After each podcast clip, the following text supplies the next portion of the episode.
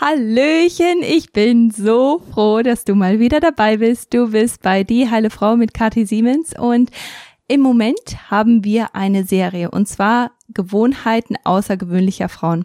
Letzte Woche haben wir uns darüber unterhalten, warum außergewöhnliche Frauen evaluieren und warum und wie sie ihrem Körpertyp entsprechend Nahrung aufnehmen, also sich ernähren zwei ganz, ganz wichtige Themen. Wenn du die verpasst hast, dann würde ich dich bitten, einfach zurückzugehen und dir die letzte Folge anzuhören, weil ich denke, das ist ein guter Startpunkt. Heute geht es darum, dass außergewöhnliche Frauen wissen, wie viel Schlaf sie brauchen und sie wissen auch, was Erholung für sie persönlich bedeutet. Auch wieder ganz, ganz wichtige Themen und ganz, ganz große Themen. Also ich gebe mein Bestes, diese Podcast-Folge unter 40 40 Minuten zu halten, aber ich muss ganz ehrlich sagen, dieses Thema ist so groß oder beide Themen sind so groß. Deswegen bin ich mir nicht so ganz sicher, ob mir das gelingen wird, aber ich werde mein Möglichstes tun. Nach der Folge werde ich dir erklären, wie du an meinem Gewinnspiel teilnehmen kannst, um einen der 20 Plätze in meinem Hormonkurs zu gewinnen. Das ist ein Kurs, den ich letztes Jahr gefahren bin, den ich aber neu aufnehmen werde und nochmal umstrukturieren werde. Und deswegen gibt es die alte Version davon als Geschenk für dich, wenn du am Gewinnspiel teilnimmst. Wie genau du das machst, erfährst du am Ende von diesem Podcast. Und am Ende von diesem Podcast hörst du auch ein Lied von meinem lieben Freund und Nachbarn Levi McGrath. Das ist ein ganz tolles Lied und ich freue mich so sehr, dass ich die Ehre habe, diese Lieder, die, die er ähm, rausgibt, in meinem Podcast zu teilen. Also es ist ein, ein ganz besonderes Geschenk für mich. Jetzt möchte ich auch nicht weiter um den heißen Brei reden, sondern es geht los mit dem Podcast. Viel Spaß dabei. Jahrelang suchte ich nach der Lösung für meine Hormonstörungen und meinen unregelmäßigen Zyklus. Ärzte konnten mir nur mit der Pille helfen, die meinen bestehenden Nährstoffmangel und meine Hormonimbalance zusätzlich verstärkten. Erst als ich Nährstoffe und Lebensstilveränderungen nutzte, sah ich echte Veränderungen. Heute arbeite ich als Nährstoffexperte und Integrative Health Practitioner, um dir zu helfen, deine Hormone und deinen Körper zu verstehen. Bei Die Heile Frau bringe ich dir jede Woche einen neuen Podcast zum Thema Hormone, Nährstoffe und ganzheitliche Heilung. Außergewöhnliche Frauen wissen, wie viel Schlaf sie brauchen. Bevor ich in dieses Thema eintauche, möchte ich ein paar Fun Facts mit euch teilen. Und zwar träumen wir vier bis sechs Mal pro Nacht, vergessen aber 95 bis 99 Prozent der Träume wenn wir morgens aufwachen. Das ich finde ich finde das total krass. Ich habe eine Lehrerin gehabt, die damals ein Traumtagebuch geführt hat und das finde ich jetzt gerade, wenn wenn man sich das anschaut, dass wir vier bis sechs Mal pro Nacht träumen, finde ich das nochmal faszinierender, dass dass sie das so gemacht hat. Also jedes Mal wenn sie etwas geträumt hat, sie war einfach sehr, sehr bewusst, denke ich, was, was das anging und hat in jeder Wachphase, also oder in jeder ähm, leichten Schlafphase, ist sie ganz bewusst aufgewacht und hat sich die Träume aufgeschrieben. Ich muss ehrlich sagen, das ist nichts, was ich machen würde, weil mein Schlaf mir dafür viel zu wichtig ist, um den immer wieder zu unterbrechen, um meine Träume aufzuschreiben. Aber natürlich ist das ganz schön spannend, weil man damit ganz schön viel Einblick in das Unterbewusstsein bekommt. Und ich nehme an, das war auch der Grund, weshalb sie das damals gemacht hat. Also jetzt so rückblickend finde ich das sehr, sehr interessant, dass sie das gemacht hat und dass sie das auch so mit uns geteilt hatte damals. Also sehr, sehr spannend. Ein zweiterer Fun Fact, den ich mit euch teilen wollte, ist, dass der Schlaf länger wird, je höher der Bildungsstand ist. Das bedeutet, jemand, der einen hohen Bildungsstand hat, der schläft durchschnittlich länger als jemand, der arbeitslos ist oder arbeitsunfähig ist. Also Leute, die einen hohen Bildungsstand haben, die schlafen um 72 Prozent mehr als Leute, die eben arbeitslos oder arbeitsunfähig sind. Bei denen sind es nur 51 bis 60 Prozent. Also sehr, sehr interessant. Und ja, also ich denke nicht, dass das grundsätzlich darauf hinweist, wie klug oder unklug jemand ist, aber ich denke, Leute, die wirklich ähm, ja Berufe ausführen, die die sehr intensiv sind oder die sich sehr stark weiterbilden, die achten natürlich dann auf viele verschiedene Aspekte ihrer Karriere und Schlaf ist natürlich ein ganz, ganz wichtiger und entscheidender Aspekt davon. Also ähm, das sind die zwei Fun Facts, die ich gern mit euch teilen wollte, bevor wir in dieses Schlafthema eintauchen. Also Schlaf ist natürlich wichtig und jeder, der mir schon ein bisschen länger zuhört, weiß ganz genau, dass Schlaf so einen ganz, ganz großen ähm, Wert in, in meiner Beratung spielt und dass, äh, dass das so ein ganz wichtiges Thema ist, das ich auch immer wieder anspreche. Ich habe Annika von Annie Sleeps auch immer wieder dabei gehabt im Podcast, die da äh, zum Thema Schlaf ein bisschen mehr gesagt hat. Also hört da gerne mal rein. Ich werde diese Folgen verlinken. Und da kannst du einfach, ja, noch einmal nachhören, was genau ein Schlafexperte dazu zu sagen hat. Aber Schlaf ist grundsätzlich wichtig für die psychische und mentale Gesundheit.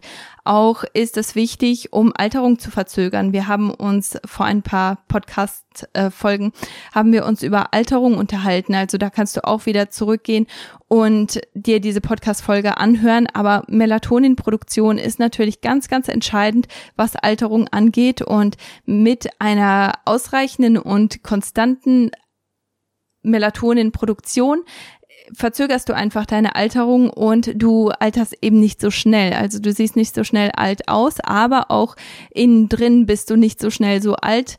Das bedeutet, dass deine Zellen einfach nicht so schnell kaputt gehen irgendwo. Und das ist natürlich ganz wichtig, um gesund zu bleiben und auch um Autoimmunerkrankungen zu reduzieren und zu verzögern. Schon eine Nacht mit Schlafmangel kann zu erheblichen Konzentrations Störungen und auch Blutzuckerschwankungen führen. Also das bedeutet, du also das, äh, das habe ich auch gelesen, als ich ähm, mich so ein bisschen mehr zu diesem Thema informiert habe und recherchiert habe, was ich immer mache vor den Podcasts. Da stand auch jeder, der einen großen Autounfall hat oder ein großes, einen großen Fehler auf der Arbeit macht, der hat den Abend davor gesagt, ach, eine Nacht ähm, eine Nacht spielt da keine Rolle. Also wenn ich jetzt diese Nacht nicht, nicht ausreichend schlafe, so, so schlimm ist das nicht. Und häufig ist das so, dass, dass man solche Sachen denkt oder sagt, bevor man wirklich große Fehler macht, bevor man die Konsequenzen von Schlaflosigkeit wirklich erlebt und ja, ähm, dann die, die Konsequenzen auch irgendwo groß sein können. Also wie bei einem Autounfall zum Beispiel, das ist natürlich ganz erheblich. Bei Blutzuckerschwankungen ist das natürlich ganz wichtig, zum einen, was deine Hormonproduktion angeht, je stärker deine Blutzuckerschwankungen sind, desto größer ist der Einfluss auf deine Hormonproduktion und auch auf deine Hormonschwankungen und Hormonstörungen.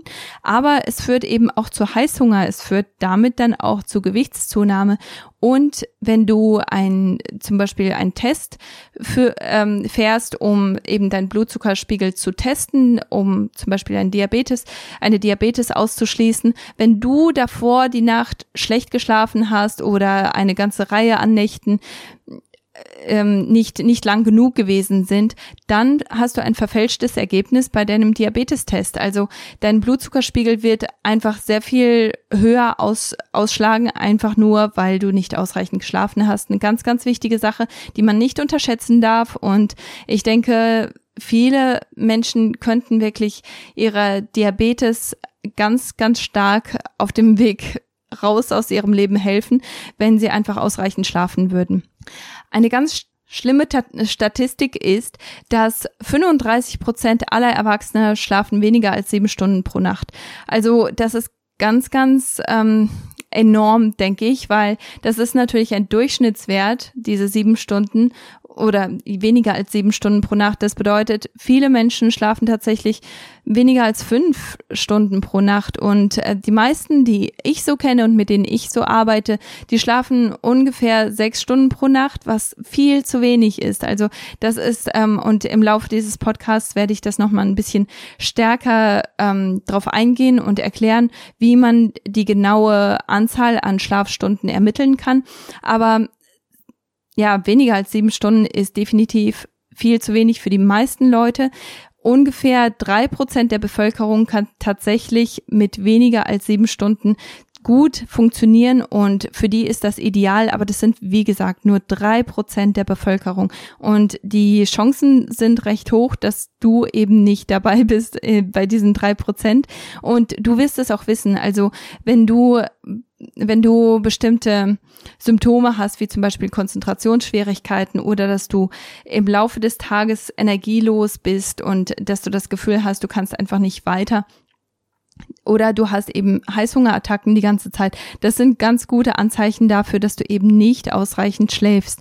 Wenn, vor allem wenn du, wenn du schaust, wie viel du schläfst und das ist definitiv unter sieben Stunden. Also das ist ähm, etwas, worauf du achten solltest. Und natürlich sind die Symptome auch etwas, das du bei anderen Erkrankungen oder bei anderen Beschwerden auch erleben kannst. Aber wenn du grundsätzlich weniger als sieben Stunden schläfst, dann ist es sehr gut möglich, dass es wirklich an deinem Schlaf liegt.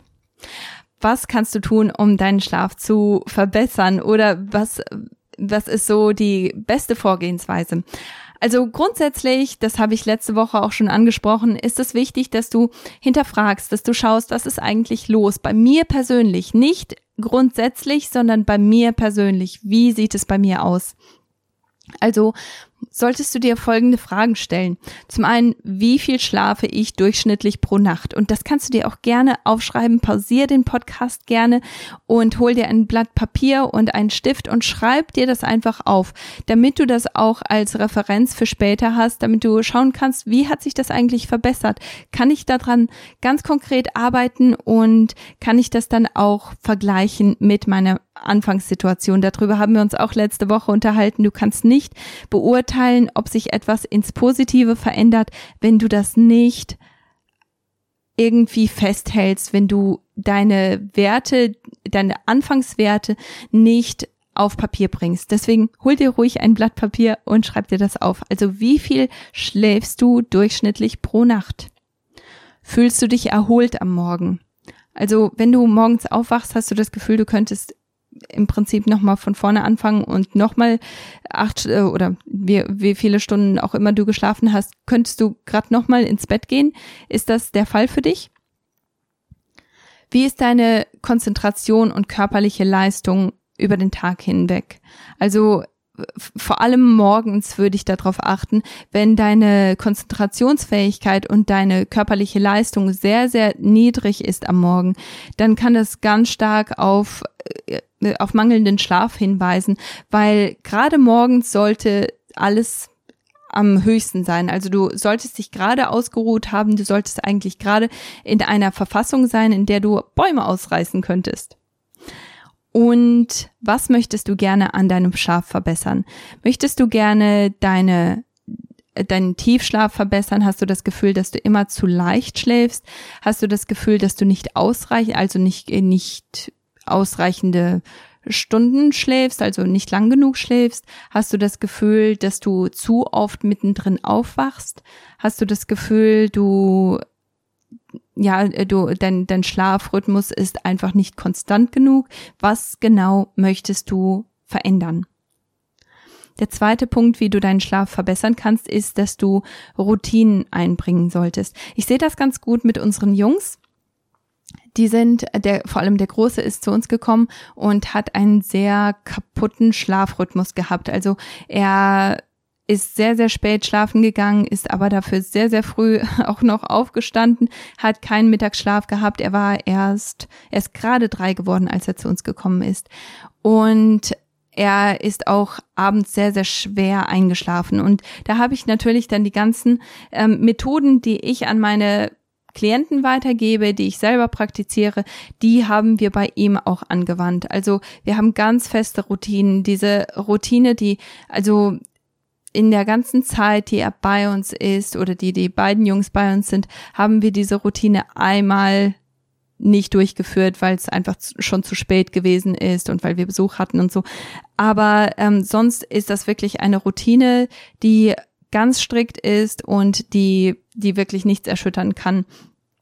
Und genauso ist das auch bei Erwachsenen. Also bestimmte Routinen, bestimmte Sachen, die du tust, bevor du schlafen gehst, die haben einfach ganz viel Kraft.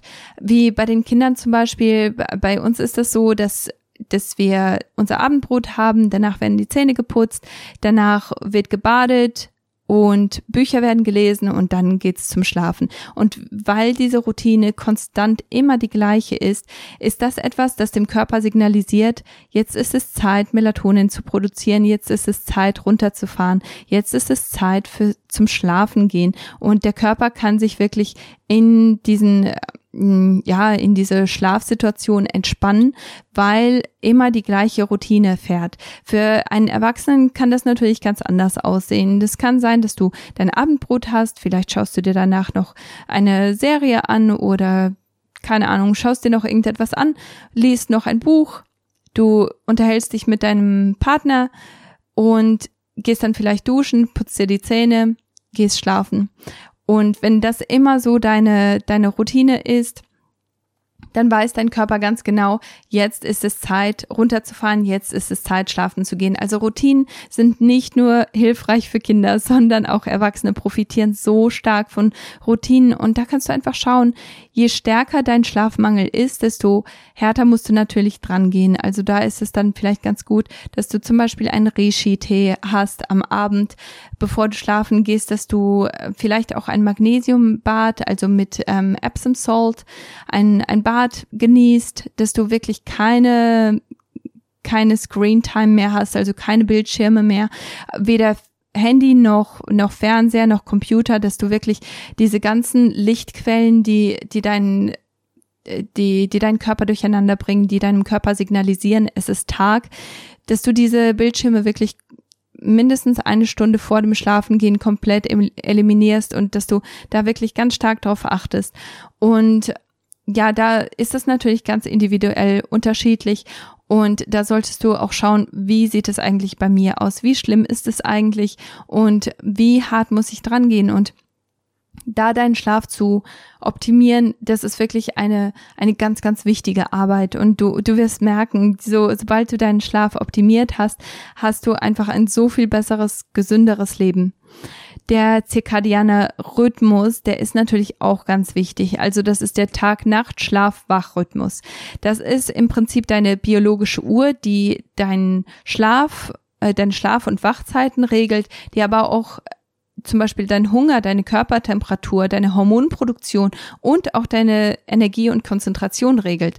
Also ein ganz, ganz wichtiger Rhythmus, den du respektieren solltest und nach dem du leben solltest. Also wenn du einmal um sagen wir mal, zehn schlafen gehst, dann die nächste Nacht gehst du um zwölf schlafen, dann die nächste Nacht versuchst du schon um neun schlafen zu gehen. Das funktioniert einfach nicht. Unser Körper ist einfach nicht so gemacht.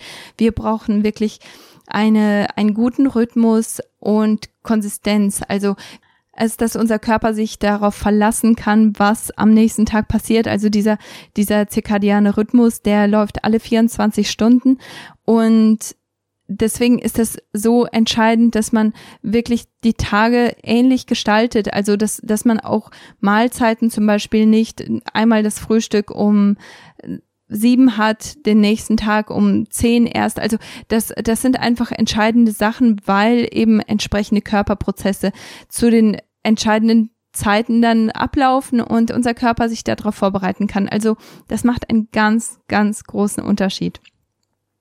Jetzt kommen wir zu der wichtigsten Frage. Wie viel Schlaf brauchst du eigentlich? Wie kannst du das ermitteln? Wie kannst du herausfinden, wie viel Schlaf du eigentlich brauchst? Also grundsätzlich gibt es fünf Schlafphasen, die sich auf verschiedene Regenerationsprozesse konzentrieren. Also zum Beispiel Schlafphase drei und vier, die, das konzentriert sich hauptsächlich auf deinen Körper, also auf Regenerationsprozesse in deinem Körper und auch auf Entgiftungs- und äh, Entschlackungsprozesse. Äh, ähm, Zellen werden repari äh, repariert und regeneriert. Also diese ganzen Sachen, die finden in Schlafphase Nummer drei und vier statt.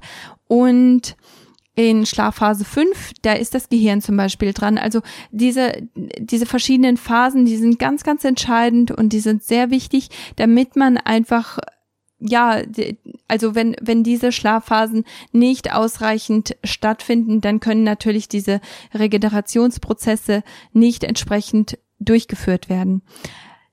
Diese, dieser ganze Schlafzyklus, also diese fünf Phasen, die laufen ungefähr fünfmal ab. Jede Schlaf, jeder Schlafzyklus dauert 90 Minuten. Das bedeutet, insgesamt nach fünf Zyklen hast du 7,5 Stunden Schlaf. Und das ist so, ja, also generell ist das eine ganz gute Zahl. Ob das für dich persönlich die optimale Zeit ist, das hängt natürlich davon ab, wie du dich fühlst und wie deine Körpersymptome so sind. Deswegen ist es entscheidend, dass du für dich persönlich ermittelst, wann ist, ist es wichtig für dich aufzustehen? Wie fühlst du dich am erholtesten? Wie fühlst du dich am besten?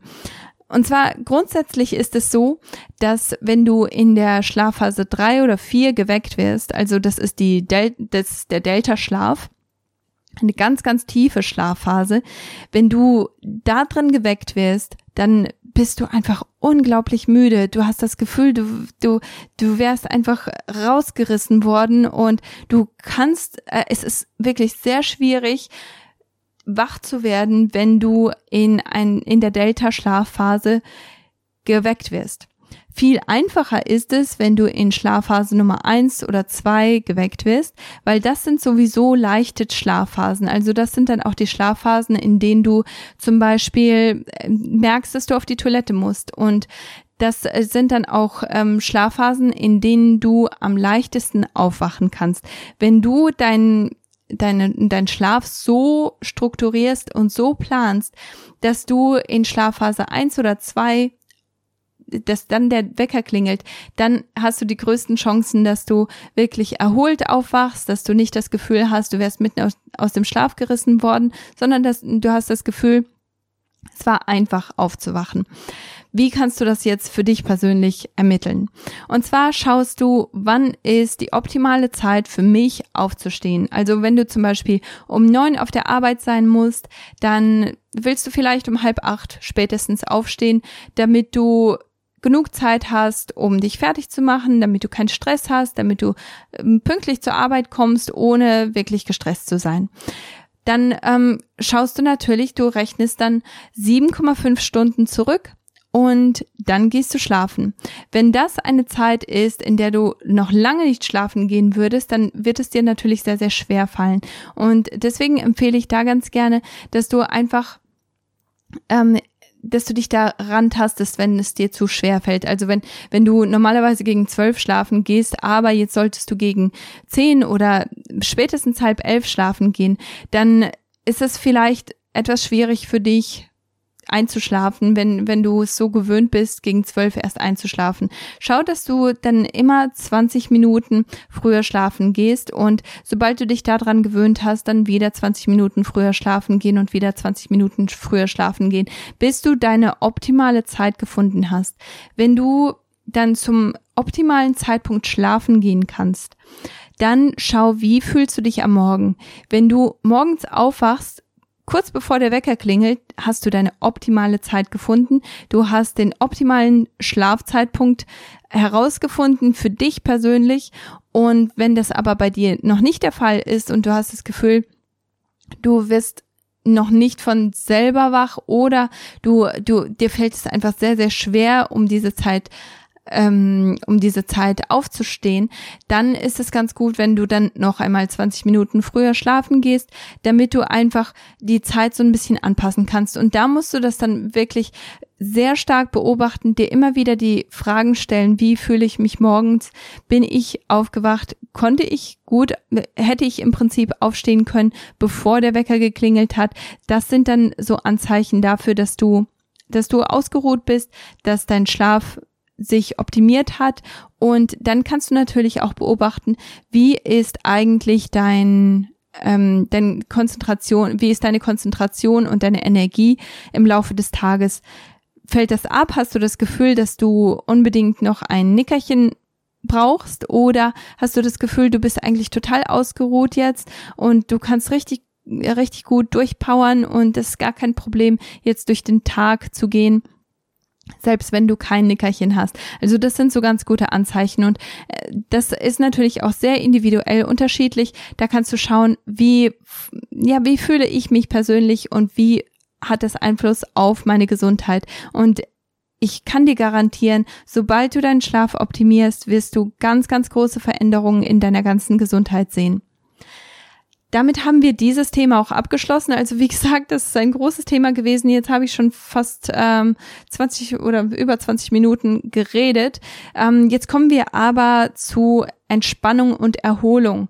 Und das ist auch wieder ein ganz, ganz wichtiges Thema und ein Thema, worüber ich so oft spreche, weil Stress einfach einen ganz, ganz entscheidenden Einfluss auf deine Hormongesundheit hat. Darüber haben wir uns auch in der vorletzten Folge mit Rabea Kies unterhalten. Das ist einfach ein Thema, das deine Hormone richtig ins Ungleichgewicht bringen kann und auch eine Schwangerschaft oder auch eine stabile Schwangerschaft ganz stark negativ beeinflussen kann. Also deswegen Stress ein ganz wichtiges Thema, das du nicht unterschätzen solltest und das natürlich ganz klar mit Schlaf zusammenhängt, weil Schlaflosigkeit ein ganz großer Stressfaktor ist, aber Stress beeinflusst auch deinen Schlaf und führt zu Schlaflosigkeit. Also deswegen habe ich diese zwei Themen zusammengepackt, weil es mir einfach wichtig ist, dass du an beidem gleichzeitig arbeitest, weil die beide einander so stark beeinflussen. Also Stress ist eins der der äh, größten Hormondisruptoren. Also wenn du mit, deinen Hormon, mit deiner Hormongesundheit so ein bisschen Probleme hast, dann ist das eins der größten Gründe, weshalb deine Hormone nicht im, also nicht balanciert sind, warum sie außer Rand und Band sind. Aber Stress hat, hat eben auch sehr, sehr viele Gesichter. Und deswegen ist es häufig etwas, das man übersieht oder wo man Stress gar nicht erwartet. Ich ähm, zähle dir einfach ein paar Stressfaktoren auf, die dir vielleicht schon so bekannt sind, vielleicht besonders hier aus dem Podcast, weil ich die immer wieder anspreche, oder Vielleicht sind sie dir auch neu und dir wird einfach bewusst, dass du etwas stärker daran arbeiten solltest. Und zwar sind Stressfaktoren ungesunde Ernährung, Gifte im Körper, Zeitmanagement oder Planung oder Zeitplanung, Familien-, Beziehungs- oder Eheprobleme, Anpassung an Veränderungen. Also das, ähm, das kann zum Beispiel auch ein neuer Job sein oder so. Ärger, also wenn du dich selber ärgerst, finanzielle Probleme, ganz klar, Rechtskonflikte, Trauer und Verlust eines geliebten Menschen oder auch wenn du, wenn du zum Beispiel deinen Wohnort verlierst oder auch wenn du ein Haustier verlierst, wenn, wenn du einfach etwas Geliebtes verlierst. Kommunikationsprobleme, dass du das Gefühl hast, du wirst nicht gehört. Leistungsdruck, Sucht, ganz klar. Gesundheitsprobleme, Reisen oder Lebensveränderungen, das können gute und schlechte sein. Also das kann zum Beispiel auch eine Hochzeitsplanung sein. Das kann, ähm, das kann einfach der Stress vor dem Urlaub sein oder auch nach dem Urlaub. Anstrengende Alltagsroutinen, wenn du das Gefühl hast, dass du irgendwie ständig nur im Kreis rennst und niemals so richtig zur Ruhe kommst. Unordnung, ganz, ganz großer Stressfaktor. Unrealistische Erwartungen. Angst, Unsicherheit und schlechte Schlafqualität, wie ich eben schon erwähnt habe. Also wenn du jetzt kein Blatt Papier dabei hattest, dann kannst du vielleicht einfach nochmal zurückgehen und diese verschiedenen Punkte einfach mal die Punkte aufschreiben, die für dich vielleicht eine Rolle spielen. Also ich denke, es ist ganz wichtig, dass man das wirklich schwarz auf weiß vor Augen hat, was eigentlich so das größte Problem ist, was Stress angeht in, in deinem persönlichen Leben. Und ja, bei allen diesen verschiedenen Stresssituationen passiert immer das Gleiche. Der Körper sieht diesen Stress oder fühlt diesen Stress und es wird einfach mehr Cortisol ausgeschüttet. Cortisol führt dazu, dass Energie aus der, aus den Fettzellen in Glucose umgewandelt wird. Glucose geht dann direkt in deinen Blutkreislauf, geht ins Gehirn und in deine Arme und Beine, weil es ist ja eine Stresssituation. In einer Stresssituation musst du denken können, du musst aber auch rennen können, du musst dich verteidigen können, weil Stress bedeutet immer Gefahr. Und wenn du aber eine Stresssituation hast, wie zum Beispiel eine ungesunde Ernährung oder Gifte in deinem Körper, dann ist das etwas, das ist ja kein ähm, ja, kein, keine Gefahr, gegen die du kämpfen kannst. Das ist eine interne Gefahr. Und deswegen kommt es dann dazu, dass der Körper natürlich dann diese, diese extra Energie nicht nutzen kann, sondern diese extra Energie, die schwirrt jetzt im Blutkreislauf herum, ist gefährlich für, für deine Blutgefäße. Deswegen wird ein Haufen Insulin ausgeschüttet. Insulin ähm, packt diese, diese extra Glucose in Fettzellen ein und wenn das immer und immer und immer wieder passiert, dann führt das eben zu einer Fettleber. Das habe ich vorher immer wieder schon erklärt und natürlich ist das ganz hilfreich. Die, diese ganze, ähm, dieser ganze Ablauf ist sehr, sehr hilfreich, wenn du zum Beispiel siehst, dass ein Kind auf die Straße läuft und du musst, du musst hinrennen, um das äh, Kind zu schützen, dann ist das natürlich eine ganz, ganz wunderbare ähm, ein ganz wunderbarer Prozess, der ganz wichtig ist. Aber wenn du einfach nur die ähm, deine deine E-Mails geöffnet hast und da ist eine Rechnung, die aussteht und deine finanziellen Probleme, die lasten einfach sehr stark auf dir, dann wird der gleiche Prozess ablaufen, ohne dass irgendeine Energie genutzt wird. Das bedeutet, du nimmst auch mehr Fett am, am Bauch zu, weil einfach ja, diese, diese e-, extra Energie, weil das ständig passiert, weil das ein chronischer Stress ist, diese Energie, die wird dann nah an der Leber gespeichert und aus dem Grund bekommst du dann eben diese Fettleber und aus dem Grund bekommst du eben auch mehr Fettanlagerung in deiner Mitte. Also ganz wichtig zu verstehen und wie gesagt, ich habe da schon öfter drüber gesprochen, also hör dir ruhig die die vorherigen Podcast Folgen an, wenn du dazu mehr hören möchtest.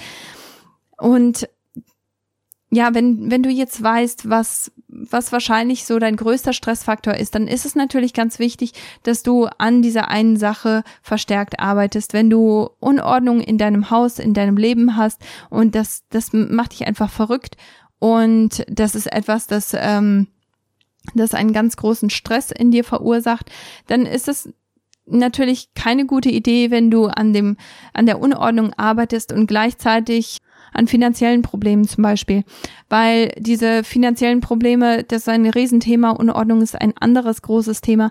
Und natürlich kannst du nicht alles auf einmal machen. Also ganz wichtig, dass du dir da auch den Druck rausnimmst und keinen extra Stress verursachst, indem du alles auf einmal machen möchtest, sondern dass du wirklich Schritt für Schritt gehst und schaust, was ist eigentlich so der, der größte Stressfaktor in meinem Leben im Moment und woran möchte ich jetzt gerade arbeiten. Du musst nicht alles auf einmal machen.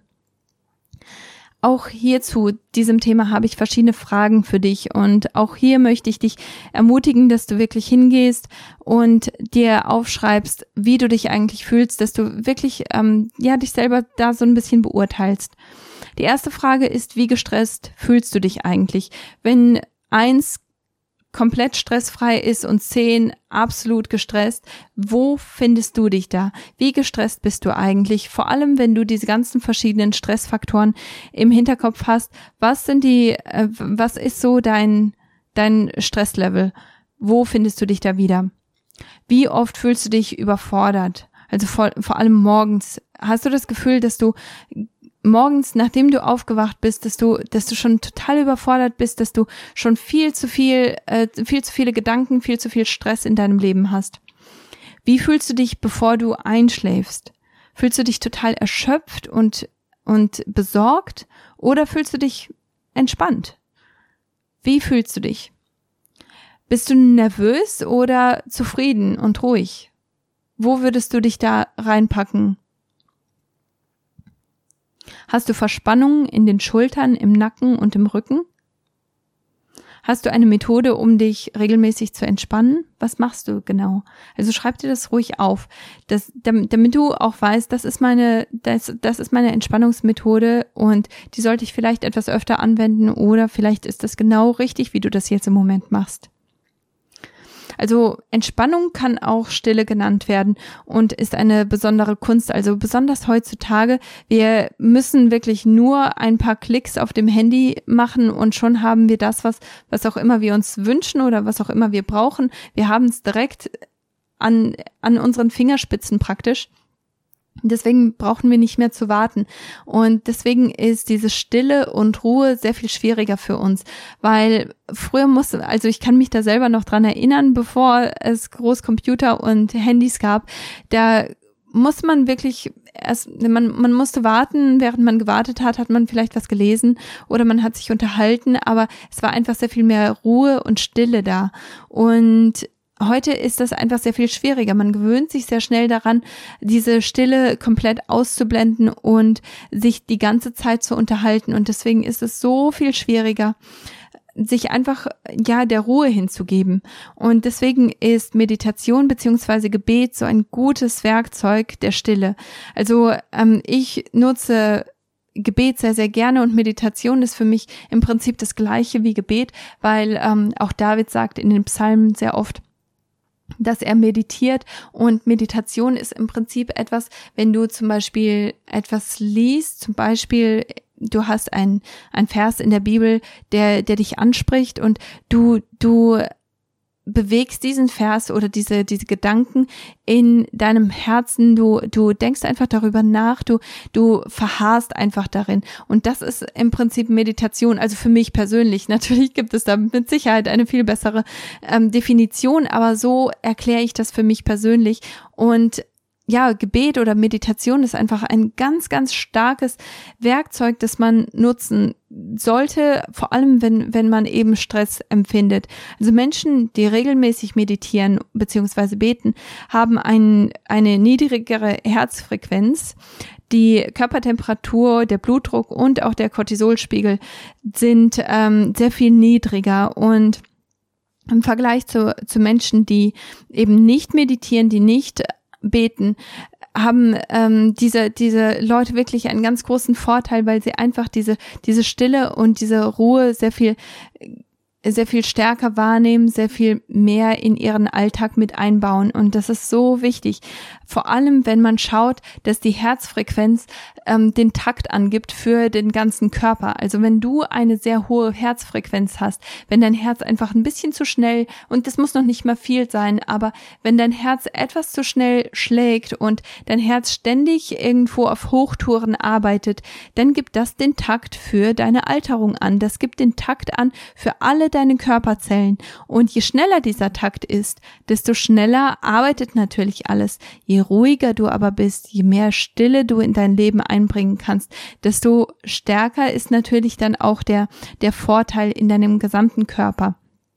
Deswegen ist einfach Meditation und Gebet einfach eine ganz, ganz große, ja, ja, ein, ein ganz großes, ein ganz großer Punkt, was das angeht, weil ohne Meditation, ohne Gebet, ohne Ruhe und Stille ist es einfach sehr viel schwieriger, mit deinen Stressfaktoren zurechtzukommen. Als nächstes habe ich einen kleinen Selbsttest für dich. Und zwar finde ich das ganz interessant, wenn, weil das sind alles so Symptome, die du erkennen kannst an dir selber und das sind alles Sachen, die wirst du direkt wissen. Also da wirst du ganz genau wissen, dass das auf dich zutrifft, dass ähm, dass das etwas ist, das ähm, ja, das eben von Stress äh, produziert wird. Und deswegen finde ich das ganz hilfreich, diesen Selbsttest zu machen. Und wenn du dir jetzt wirklich vornimmst, an deinem Stresslevel zu arbeiten, wenn du wirklich da, äh, wenn, wenn dein Ziel ist, deinen Stress zu reduzieren, dann kannst du diesen Selbsttest jetzt machen, deine Ergebnisse aufschreiben und diesen Test dann, sagen wir mal, in einem Monat nochmal machen und schauen, wie hat sich das eigentlich entwickelt? Wo stehe ich eigentlich jetzt? Und zwar, du hast die Tendenz, Körperfett in der Mitte anzusetzen. Du hast erhöhten Appetit. Du hast erhöhtes Verlangen nach Schokolade, Süßigkeiten, Brot, Kuchen, Koffein oder Alkohol. Du hast eine niedrige Immunität, also das bedeutet, du wirst ständig krank. Du hast Kopfschmerzen regelmäßig. Du hast abgekaute Fingernägel. Du knirschst mit den Zähnen. Du hast einen hohen Cholesterinwert. Du hast einen instabilen Blutzucker, also du hast häufig Heißhunger. Du hast Verdauungsprobleme wie zum Beispiel Blähungen, Verstopfungen, Durchfall, Völlegefühl. Du hast Herzschmerzen, Stress kann Herzprobleme imitieren und natürlich solltest du das mit deinem Arzt abklären, aber es ist wirklich etwas, das dir vorgeben kann, dass du Herzprobleme hast. Du hast Muskelschmerzen, du hast Schulter- und Nackenschmerzen, du hast Haarausfall, du hast unregelmäßige oder ausbleibende Perioden, du hast Konzentrationsschwierigkeiten und bist vergesslich, du hast Depressionen, PMS, einen langsamen Stoffwechsel, sexuelle Lustlosigkeit, du bist erschöpft, bist aber nicht in der Lage dazu einzuschlafen, du hast extra Energie am Abend, also du hast das Gefühl, du könntest jetzt nochmal wirklich reinhauen und richtig viel Arbeit erledigen. Und du hast einen gestörten Schlaf. Wenn du dann aufwachst, um zum Beispiel auf die Toilette zu gehen, ist es sehr schwierig, wieder einzuschlafen. Wenn du zwei oder mehr von diesen Punkten mit Ja beantworten konntest, dann ist Stress auf jeden Fall ein ganz großes Thema für dich und es ist definitiv etwas, das du wirklich ähm, ja angehen solltest und nicht nicht einfach ähm, wegschieben darfst, weil Stress, wie ich am Anfang schon erwähnt habe, es ist ein Thema, das jeden einzelnen deiner Lebensbereiche beeinflusst und wenn du das nicht angehst, dann dann kannst du einfach auch nicht gesund werden. Du kannst nicht heil werden und deswegen ganz ganz wichtig, dass du da wirklich dran arbeitest. Aber wie machst du das genau?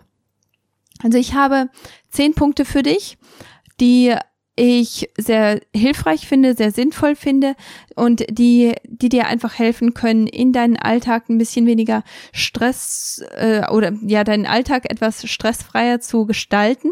Das sind aber alles Sachen, die du wirklich in deiner eigenen Zeit machen kannst, die ganz einfach umzusetzen sind und die, die dir da wirklich ganz entscheidend helfen können. Also zehn einfache Veränderungen.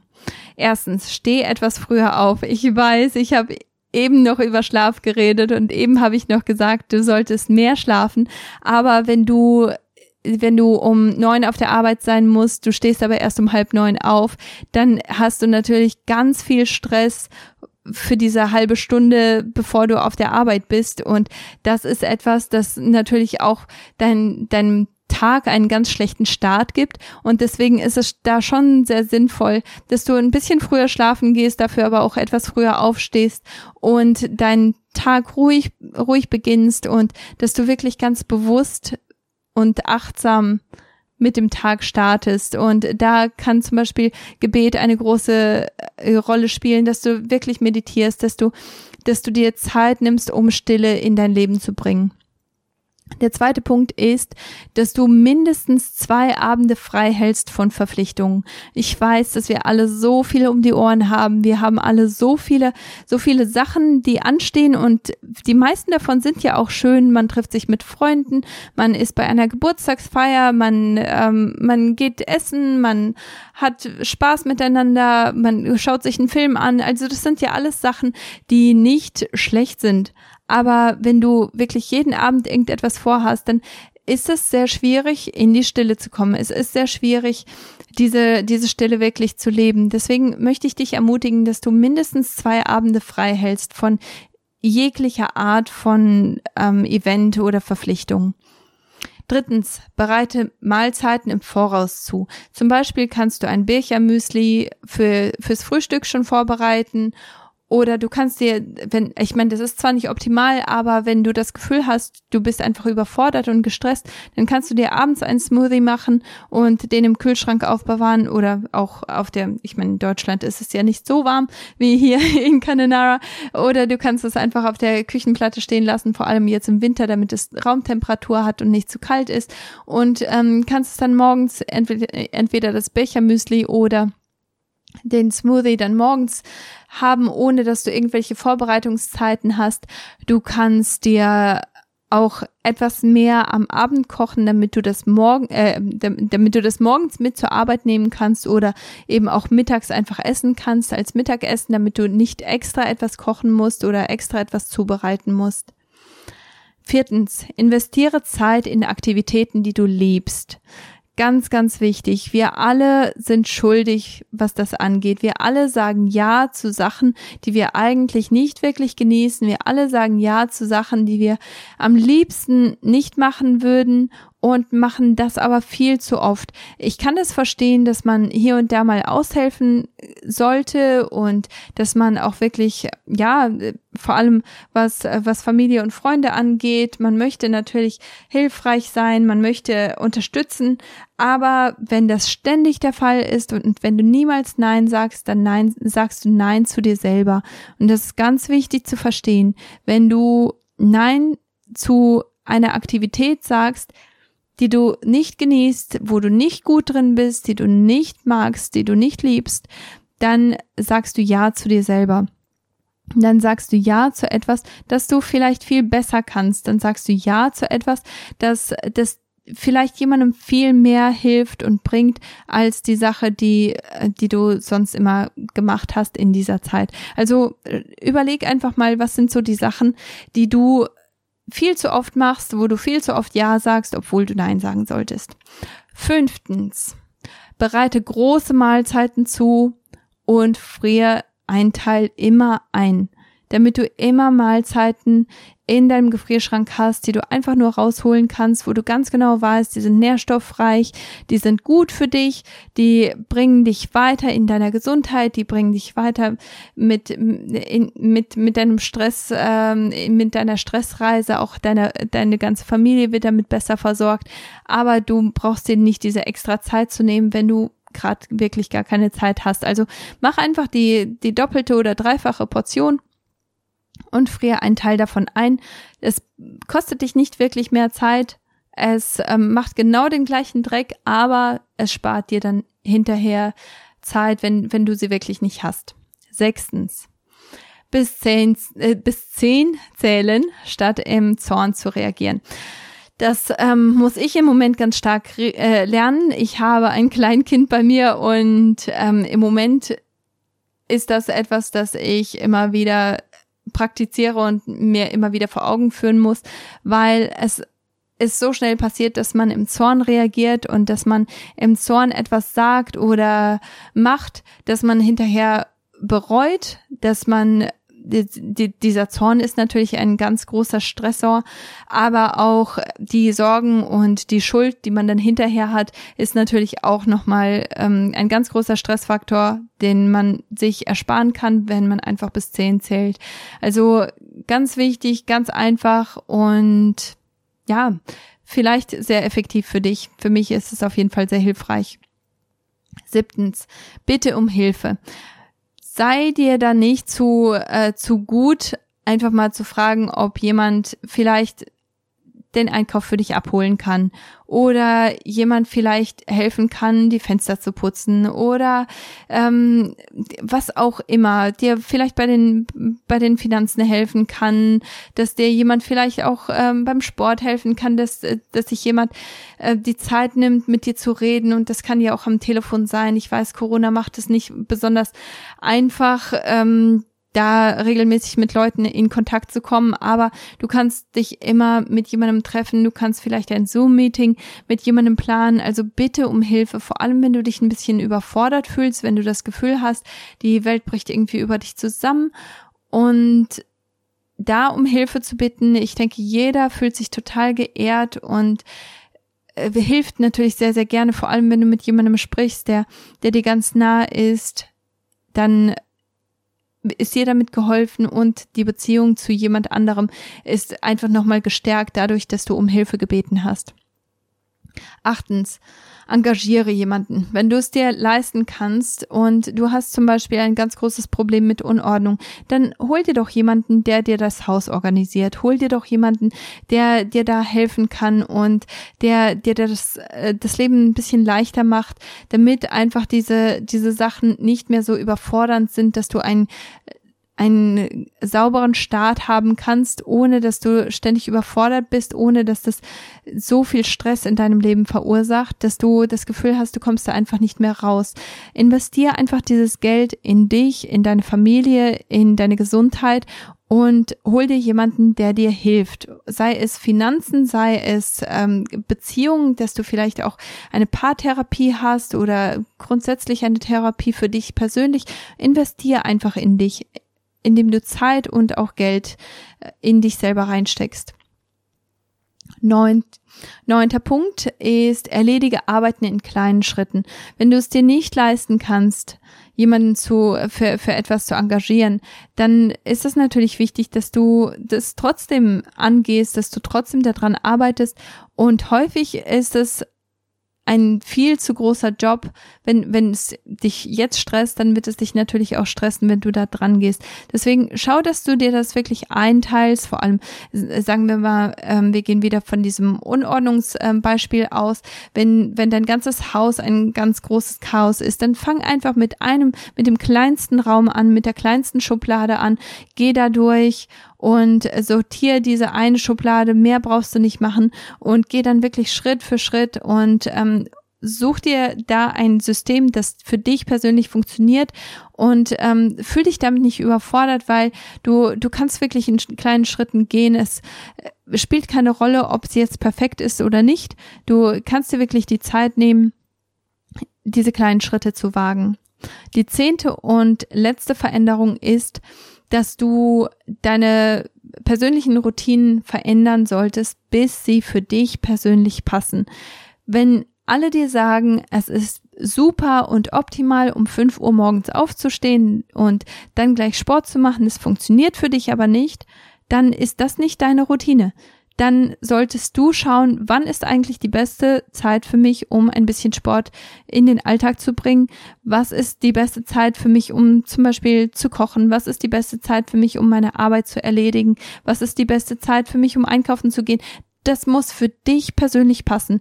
Und da ist es ganz gut, wenn, wenn du dir auch, wie, wie ich schon die ganze Zeit sage, dass du dir wirklich aufschreibst, was du so im Laufe des Tages gemacht hast, dass du dann aber am Ende der Woche evaluierst und dass du schaust, was hat eigentlich gut funktioniert, was hat weniger gut funktioniert und dass du das anpasst. Weil die, deine persönliche Routine wird definitiv anders sein als meine Routine und das ist auch gut so. Und natürlich, ganz zum Schluss, gibt es auch Entspannungsübungen. Ich habe über Meditation und Gebet gesprochen, aber natürlich gibt es auch Atemübungen, die du nutzen kannst. Und natürlich gibt es auch viele, viele verschiedene Sachen, die, die du nutzen kannst, um deine, dein Stresslevel runterzufahren. Und diese verschiedenen Entspannungsübungen, die habe ich in einem vorherigen Podcast alle angesprochen und erklärt und auch bei YouTube vorge, vorgezeigt. Und zwar ähm, ging es da um Angststörungen und diese Folge werde ich natürlich verlinken. Ich werde dir auch das YouTube-Video dafür verlinken.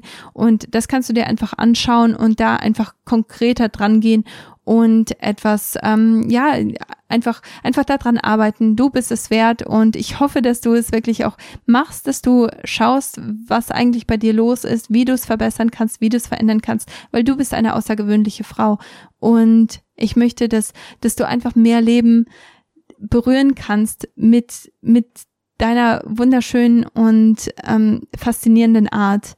Aber das kannst du in, das kannst du viel besser machen, indem du auf dich achtest, indem du gesundest und ähm, indem du heilst, aber wirklich ganzheitlich heilst und nicht nur, nicht nur teilweise, sondern ähm, das ganze Programm machst.